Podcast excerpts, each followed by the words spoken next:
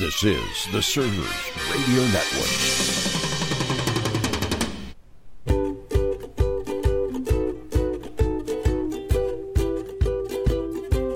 Welcome to this edition of A Server's Journey with Rocky DeStefano. Hey, Larry, how you doing today? Fantastic. It's good to be back in the new year. It, it is, and I want to thank everybody uh, who's listening. Um, and we love the fact that you're wanting to walk this journey of leadership with us. As always, we talk about the premise of this show is that everyone is leading somebody or something. You could be a parent leading a family, a coach leading a team, a team member leading a few, or a CEO leading an organization. Honestly, we're all on the same path of being a leader, and thus the title, A Server's Journey. And we just want to have a little fun here because, Okay, let's do that. uh, you know, Sean Blackburn was supposed to be with us Right. today. Sean, you know? yeah. Oh, good. Sean, Sean's here. Sean's here today, gone tomorrow. You know. Sean is a very important person who has better things to do than spend time with Larry and I. What? what? He's turning his back on us. That's what he's doing. You know, he promises to be here next week for our Oh. next next show, but you know, Okay. Well, promises, promises, promises, promises. Right. Yeah. Well, listen. Uh, I understand you've you come up you came up with a theme here of what we're going to be talking about for the next couple of weeks. Yeah. So you know, we we talked a lot about what it means to be a personally be a servant leader, and that's wonderful.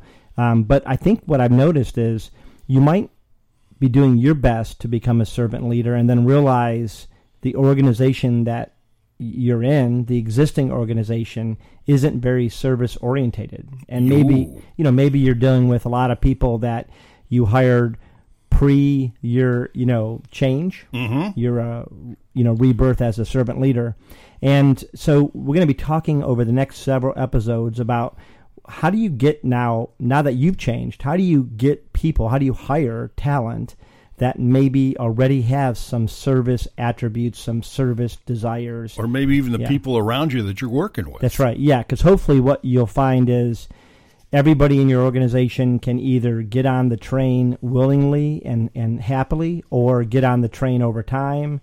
Sometimes you got to stop off and, and, you know, ask one or two to leave, unfortunately. but I love your philosophy there, but right. it's it's good for the team. It's good for them because they're not they're not productive in what they're doing, and they're probably yeah, they're not going to be happy in that Right. kind of organization. But, you know, of course, you always do your best to try to keep them on the train. right. Uh, but you know, and inevitably you're going to have to let somebody go. And so when you're looking to hire fresh talent, you don't want to hire the same person. You want to hire a person who's already got these attributes. Fantastic. I want to hear more about that, but first, We have uh, epic moments in leadership. Is that true, Larry? that's true. All right, let's do it. Epic moments, in leadership. So, when I think of game chan- changers, Larry, I always think of Michael Jordan. Now, I- I'm a big LeBron James fan too. I have to admit. Well, he came along a little later, didn't he? That's right, he Yeah. did. And there's always going to be the the argument of who's better, but I don't think anybody could say that Michael Jordan wasn't a game changer. Right. And it really came from two things.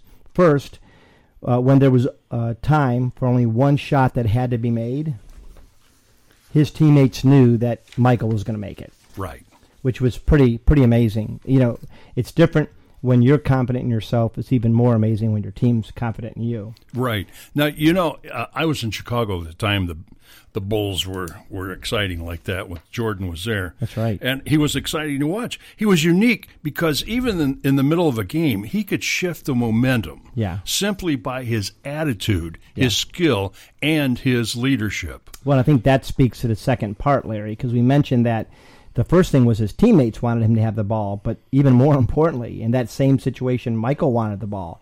He had the confidence that it takes to make that big shot. And you know, at times he would actually pass the ball to the little guy, and I can't remember the little guy's name. You remember him? The, um, and- Little white guy. It's, Yeah, uh, he's yeah. the coach of the Golden State Warriors. right. You know, and Steve he Kerr. Steve Kerr. Steve, yeah. And he made that shot. Right, yeah. But Jordan had the confidence to pass it off to be a leader, you know, but the defense was always playing against Jordan, so that's Yeah, yeah. throwing it off in the other direction. Yeah, I think he had that innate ability to know when to take the shot and when to not take the shot. You know, when the defense was playing him tough and somebody was wide open. You know, I, I think he had a he was uh, unselfishly selfish. Yeah. You know, Yeah. I, I you know I- it's funny, Larry. You mentioned basketball. I, I just heard Kobe Bryant uh, actually spoke to the Cleveland Browns, Hmm.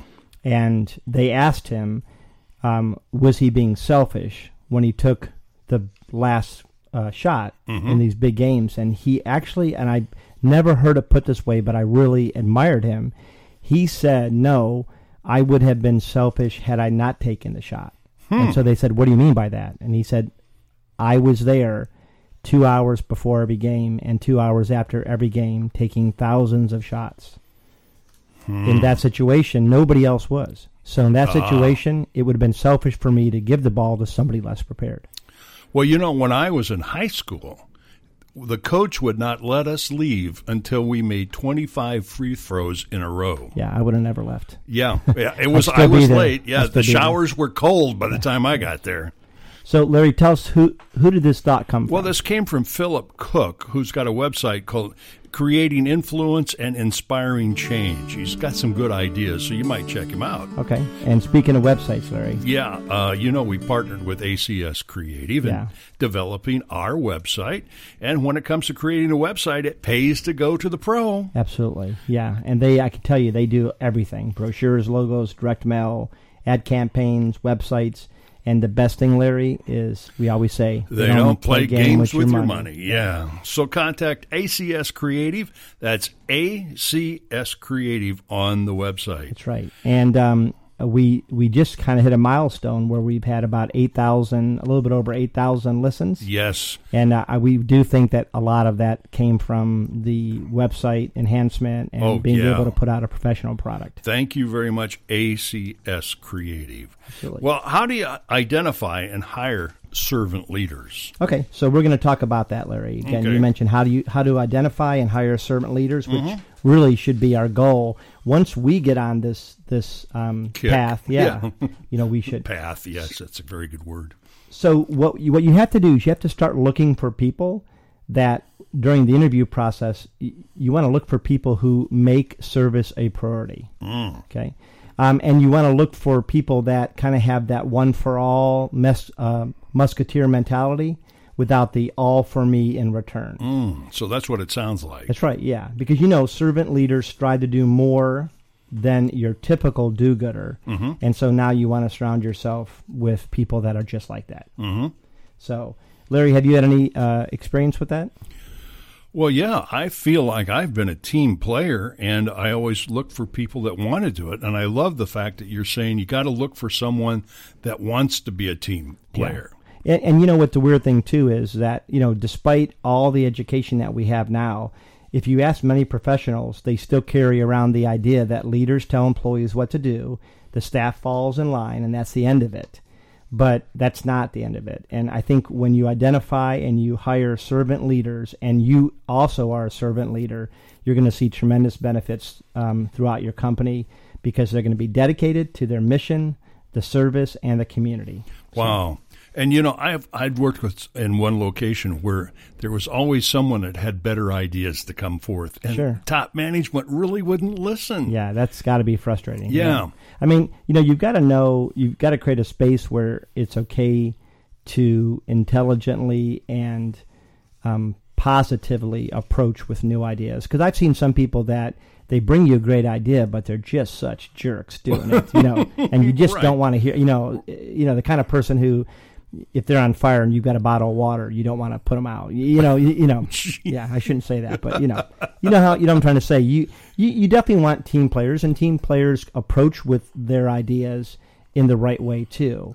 But man, if they come and they do it in the right way, and the the Yeah. our organization won't listen to them, it's a mess. It's a mess. Yeah. Yeah. So, what are you going to look for? What are right? one of the one of the things? Yeah. So first of all, you're you're, you're going to look for somebody who's got high moral and ethical standards, mm-hmm. right? Which just kind of makes sense. And you know, you're going to have to figure out, and we'll talk a little bit about this when we talk about our our interviewing at Chick Fil A. That you know, questions that you can ask that that are legal, that maybe you can ascertain whether people have some of this. But mm. but here's the deal: one study indicated that the most important value to make, uh, or one of the most important values that makes an effective leader, was the possession of a high moral and ethical standard.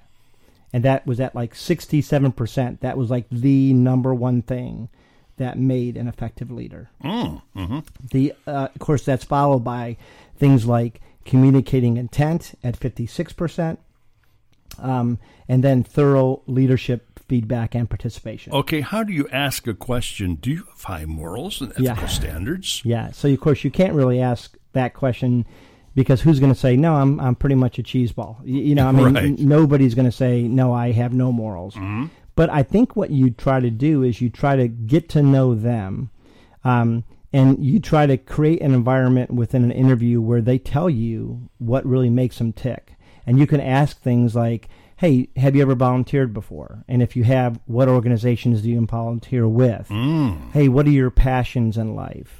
Hey, tell me about your family. And you can tell a lot about people. So people that, you know, in general care deeply about their kids or their spouse, um, people that volunteer uh, quite a bit out in the community, uh, people that know what their passion is, they tend to have higher moral and ethical standards. Mm. And, and then, you know, also like, uh, you can't ask about religious um, affiliation, Yeah. but but if you ask them about their passions and they say, "Oh my gosh, I go to synagogue every Friday," or "I go to this is my church," like off the cuff. yeah, that, that, comes yeah. in. Well, you still know that they're they're at least at the very least trying to live some sort of moral life. yeah. you know. Now, do these attributes uh, create a sense of trust in the, establishing a safe work environment?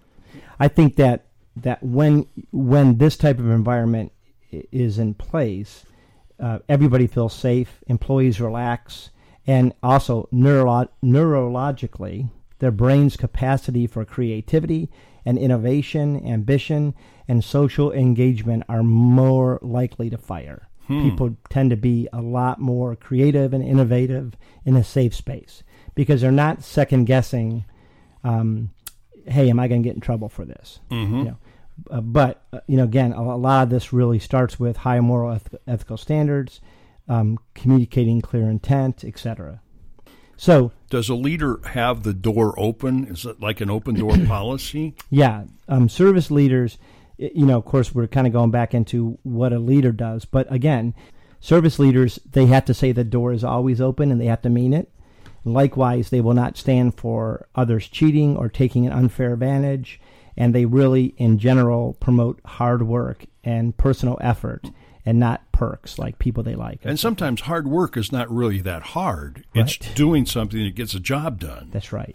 But then again, uh, you know, or maybe I should say, in addition, they're not going to stand for harassment, and um, they're going to kind of create that environment that's safe, and it's going to attract people then that want to stay, and these people that want to stay will have high morals and, and And, standards. and that all works together. Yeah, yeah, yes, because you you're creating an environment where your team is willing to take risks, and and then they know they trust that the service leader is going to be good with that. Yeah, but if you take a risk, you're not going to be shot down, or at Yeah. least you're encouraged to do something. Yep. Okay, and then Larry, the second thing I would say is that you're looking for somebody who has um, an, an expression somehow of empathy and who seems to be emotionally intelligent about others. Hmm. Now, how do you see that when you do an interview? Yeah. So uh, you know, again, if if if you ask somebody, hey, uh, you know, what's your passion, and they talk, uh, they go on and on about how, oh my gosh, I love kids. I volunteer at this uh, organization, or oh, um, I, I'm, I work with this nonprofit that um, helps rehabilitate homeless people that have you know addictions, or oh, I, I volunteer every Thursday at the um, South Lake Animal Shelter. In other words, when when they start, like you can tell if it's just their stick or if they're really passionate, if they're really empathetic toward others and maybe people that are less fortunate than them. And then also, you're able to follow up that where you can ask them questions specific about um, are they emotionally intelligent? So, hey, have you ever had an issue where maybe you didn't agree with somebody at one of your volunteering or at a previous job? Talk to me about how you got through that. But what you're trying to discern is you know, is this person empathetic with the plight of others, and are they able to be emotionally intelligent and get through um, any kind of argument that might happen? So what's what's important here is you're seeing people that you're going to be hiring. Yeah. But these are people that maybe become the leaders, Yes. the servant leaders that you're looking for to grow the, the organization. Yeah. Well, and, and again, service leaders. So we're going to focus on sharing and understanding the feelings of their employees and their mm-hmm. customers. But when you hire in people that are already expressing empathy and emotional intelligence, they're going to do the same thing within your organization. And like you said, they're probably going to be somebody that could in the future become leaders themselves. the leader, and that's what we're looking for. Yeah, because you know this, you know this attributes empathy and emotional intelligence. It really allows um, people to kind of approach situations from a place of trust. There's that word again, and build strong relationships with other employers, and um, allows them to kind of give people the benefit of the doubt. It, it really gets down to they seem to be better at trusting that the intentions of others stem from a good place and not a bad place. Now, I knew someone that always thought that they were going to be the leader to start with. But how do you transition someone from being on the bottom to the top? How do they how do you see that growth? uh, you know, I think some people, honestly, you know, every once in a while you'll find a person who they just have it. They're just a natural leader. And with them, you're kind of more just uh, trimming the tree a little bit. In other words, they already have the leadership ability. You're just kind of shaping it a little bit. But I believe that even people that aren't naturally gifted as leaders can develop into solid leaders. And I think it's just you give them a little bit, you see how they do, you have constant, uh, you clearly communicate, uh, you know, the goals, and then you have constant feedback sessions where you share with them ways that they can improve. When you're hiring someone from very young or even the I know you hire people that are mature in age, but do you see them as coming in and working to be in a leading position? I mean, because you got to have workers someplace. Yeah. So you you you know you kind of gauge the person. Some people, you know, hey, um, they come in, they want a job. That's it. They, they, they just want to work, come in, do their you know do a great job, and then go home, and that's okay. Some people are not risk takers. Some people like comfort. But that's a good service. Absolutely, and and you and you need those people. But then you can normally tell pretty quickly if somebody has um, a goal to be a leader. because they step up, they have ideas, Right. they come to you. Yeah, but you know when when you're looking at your your team and when you're hiring for a good team, I, I can't stress enough that a highly developed emotional intelligence, this ability is probably the it, it's one of the most lacking in society today, but it's one of the most important because these people that are emotionally intelligent, they're uh, emotionally intelligent. They're they're able to accurately sense others' emotions. They're able to kind of self-regulate their own, you know, vo- vo- uh, voice and tone. They're able to encourage people when they need to be encouraged, and they kind of help create a real positive work environment. Now, do you see this starting when you're very young? Where does this start? Yeah, I think that, um, and this kind of goes back to it too, because for my industry, I'm hiring a lot of young people, and I, I really believe that um, hiring young people, y- you naturally get servant, servant or people that are attracted to being servants. For for the most part, they haven't been beaten down. you know, they're not as cynical. Um, but uh, you know, most of the kids that we see, they they demonstrate an uncanny need to serve others um, from from their childhood. Really, I mean, you know, from being, uh, you know, even from their younger days. So that's what I would say. Look for somebody who, if they're not young, um, look for somebody that seems to have an urge to serve. Mm-hmm. Okay. Um, so there's a, a great, sometimes, you know, it's taught, Larry, from their parents, um, but sometimes it's just, it's an uncanny ability that they have. I mean, you know, from, from, from when they're kids. Well, they see this more than just an obligation to Yeah. work. Yeah. And, and, you know, obligation like service as an obligation, it's not wrong. I mean, many people do it. In fact, I think even if you don't feel like serving others, you have to do it as an obligation. As a servant leader, you're not always going to feel like serving, but you have to kind of like get, you know get yourself in check and serve, um, even even if it's internally it, you're seeing it as an obligation. You still have to do the the actions out, you know. Mm-hmm. But um, you're right. A lot of these uh, people, especially if you can sense that urgency to serve, they don't see it as an obligation. Ah, So, um, these efforts, Larry, um, you know, if you can find somebody with a real urge to serve, they tend to, um, you know, stem from the urge itself and not obligation. Mm-hmm. Um, many teens, you know, f- growing up, um, they face difficulties. Um, you know, sometimes they have trouble developing follow through, et, cetera, on an action plan. Mm-hmm. But but for uh, an org- organization that's really a service organization, or if you're trying to create that culture, you have to find purpose driven and meaningful service unto others. Uh, that's more than just a requirement. Well, you went through that as a child. I mean, as a Yeah. kid, as a teenager, right? Yeah, Adolescent. Are you qualified to be an adolescent I'm not an adolescent anymore. anymore? But, But, you yeah. kind of went through that. Yeah, I absolutely did. Uh, But you found a organization that helped you become a better leader. Right. I think that I always had the urge to serve others. I think I, you know, as we talked about, I sometimes had trouble with follow through, or um, my urge to serve was based on how I felt at the moment. When I got with Chick fil A, I was able to really see that no, you don't serve no matter, you know, it, only when you feel like it. You serve all the time. It's the obligation to the customer who's paying, and it's an obligation to your team that, Mhm. that you're leading.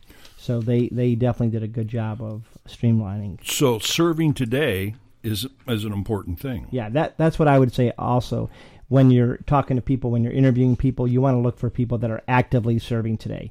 It's different if they said, "Oh, I'm 30. When I was 15, I was a Boy Scout." Okay, that's good, but it shows a pretty big gap. So, what have you done since 15? Mm-hmm. So you know it's great that you had an urge to serve as as as a youth, as a, as a young person, but you want to see if their service to others continues to the present day, um, and you kind of want to ask evidence. You know, hey, talk about some of the things that you've done to serve others that's really really worked. How have they helped um, build a better community, or how have you helped the world at large, etc. Mm-hmm. So, um, you know, Jake Harriman says servant leaders must push themselves last in order to finish first. Um, Boy, they- who said that? that was uh, Jake Harriman. Yes, but I believe that came from a spiritual quote as well, right? Yeah, I think so. Yeah. Yeah. You want to talk about that? He well, he just paraphrased. Yes. Yes. Well, of course. I think most most um, wisdom is found in in the yeah, scripture. Yeah, absolutely.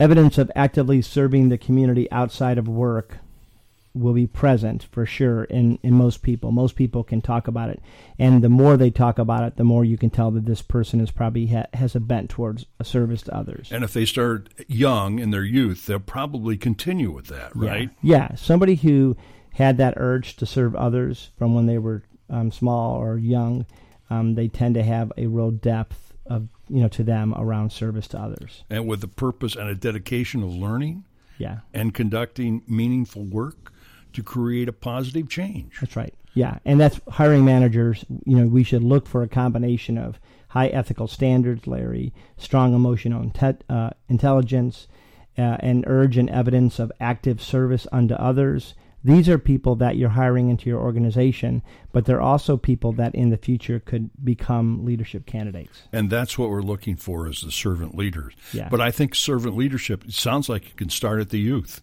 you know, Yes. when you're young. Yeah, and that's I think you know part of Chick Fil A's success is that we get to tap into this young group, you know, ages 16, sometimes even as young as 15 to 20s, and they are typically already geared toward this, and so all we get to do is kind of prod them in the right direction. You know, Okay, so you're kind of on a hiring uh, gig right now, right? Yeah, because you're opening up a second store. that's correct. Yeah. And so I guess hiring is really on the top of your mind because you have to hire a whole new store, right? yeah, we're looking for you know to more than double in size. Well, by the time we air this, yeah. you're going to be open, yes, we'll either be crashing or we'll be burning. No, right. no. Yeah, yeah, it's possible. Okay, so have you? How's your hiring process been? So we um, have found quite a lot of really good people, um, but sometimes you don't really know. Like you do all these things there. You're looking for people that have high emotional intelligence. You're looking for people with high moral standards and evidence of service. And then you put them in your organization and you see how they work. And some will succeed and some won't. Because all those things could be true, but they might not have the proper work eth- uh, etiquette, Mm. or they might be emotionally intelligent, but they might not always use it. Uh, the work ethic, Yeah, yeah. basically. Yep. So you've been to a lot of store openings, haven't you? Yeah. Yes. And you see a lot of people start to work. Do you see immediately the people that are, are kind of rising to the top in the servant leaders role? Yeah, so so he, so here's the weird thing about that is that I feel like a lot of times you can tell right away when somebody's really really good, but you can't always tell if somebody is going to become good because some people they're naturally a little bit shyer, or maybe they're the type of person who they need a little bit more one on one before they feel secure in you know leading the store or or, or doing that job. So um, it's easy to tell the ones that you think are going to be amazing right away. Um, then there's this whole group that you're like, I'm not sure about them, and sometimes they're the ones that actually surprise you and become the most consistent and loyal uh, servant and servant uh, employees. Would those be the people that uh, Truett Cathy talked about, like the C grade yeah, people? yes, yes, yeah. Because you have people that have natural confidence and a natural competitiveness, and they're easy to Spot. shine. Yeah, Mhm. I mean they're they're going to shine at first, but um, sometimes you know it's kind of like a sprinter compared to uh, cross country. You know, some people are sprinting and they look amazing, but if if you give you know go with the long haul, they can't do it. Well, this is this is one one fantastic uh, conversation talking here. I agree. I've enjoyed this. I'm looking forward to the next episode when you're going to be talking about hiring the correct people, That's the right. right. people. That's right. So Yes. that's things that we're going to be talking about in the future, right? yes, sir. We are. So Larry, before we end today, Yeah. I'm going to kind of put you on the spot because you keep asking me these. You know, you keep playing this game with me. What year was it? Yeah. So it's my turn to ask you. Oh my goodness. Okay. Uh, yes. So let's see. So what what are we going to go here? So I'm going to do these one at a time. You tell me if you know and if you don't. Yeah. So the first one, the Italian government says, "Help, help! Our tower at Pisa is leaning." Well, that's that was a long time ago. I don't. It's been leaning as long as I've been around, That's so right. I don't know what. I, okay, I didn't. I have no idea on that. Okay. So seven to one underdog Cassius Clay, who Larry, who did Cassius Clay become? Oh, Muhammad Ali. Yes, right, Muhammad Ali. Take the But- words right out of my mouth. But here he was still Cassius Clay, Right. and he defeated Sonny Liston and became boxing's heavyweight champ. okay, now this this has got to be in the eighties. 80s. Eight? No, no, no, no. Sixties. I'm sorry, sixties. Because I was going to Bradley University, and I remember every radio was turned on. It was this wasn't televised. Every radio was turned on, listening to this fight. But I can't tell you what year it was. Okay, so we're going to give you another question. So it's the 1960s. Right. I got that. Okay, am I right about that? yes, definitely you're within the right decade. All so, right. Okay, the Beatles do a second live Ed Sullivan show. The performance on TV from Miami Beach's Deauville Hotel. Um, and then later, the Beatles they draw a crowd at a Miami Beach drive-in theater as they watch Elvis's movie "Fun in Acapulco." Okay, so that's got to be close to 1960. Oh, and I'm going to. Uh, oh, uh, 1965. Is that right? Uh, I'm, am I close? You're close, very, very close. You're starting to Oh. sniff the right year. You know, my Beatles story is my next door neighbor, a kid who was five years younger than I was, got tickets to go see the Beatles in Chicago. And he said, Hey, you want to come with me? And I said, Nah. Really? Why I- not? I didn't go. Why not, Larry? Why? Uh, I don't know. I just, I, you know, I've got that and Elvis Presley in my. I could have gone and seen Elvis, and I blew that one too. So, Yeah, you did blow it. S- so 1965 is not it, huh? No. Okay, So here, here's. I think we have one more here for you. okay. Philadelphia's Renee Kushner, better known as Diane Renay, has a top 10 hit with Navy Blue. I've never heard that song. I've heard that either. Uh, though I'm, I, got to nail this down because Ed Sullivan, the Beatles, that was all like 1964, right? That's Am I right? Yes. yes. okay, La- okay, Larry beat me at my uh, beat me at his own game. Wait, wait, wait, wait a minute. We got the applause here. Yes, yes, the applause. Oh, come on, my battery's running down. Okay. See, I never I never got any applause because I never got the year right. So well, anyways. hey, I'm sorry. I just like to have fun here. On, hey, I'm okay with fun. But I think I think you have to. Uh, Yes. You, you really should have missed this because just to make me look smarter. Uh, well, but hey, you mentioned the Beatles, and they weren't together that long. That's right. So I okay. All right. So Well, talk about Larry. Thank we want really we do want to thank everybody for being here today. Yes, I want to say thank you for joining us here on a service journey. And so, Rocky, until next time, I am your ever faithful companion, Larry. Have I said that you're the guacamole to my taco? Yes. I have really. Yeah. Jeez. So my puns are becoming. uh, okay. So we're gonna. We got to find another one. Okay, you're my popcorn to my coke. All right. right. I'll, Hey. I'll take the popcorn for sure. All right. Anyways, guys, uh, we're all on a journey, and we believe that it's how you serve in that role that's important, and that why we're gonna. Uh, that's why we're gonna be sharing every Wednesday a server's journey. So I'm Rocky DeStefano. I want to thank you for joining with us as together we become better leaders.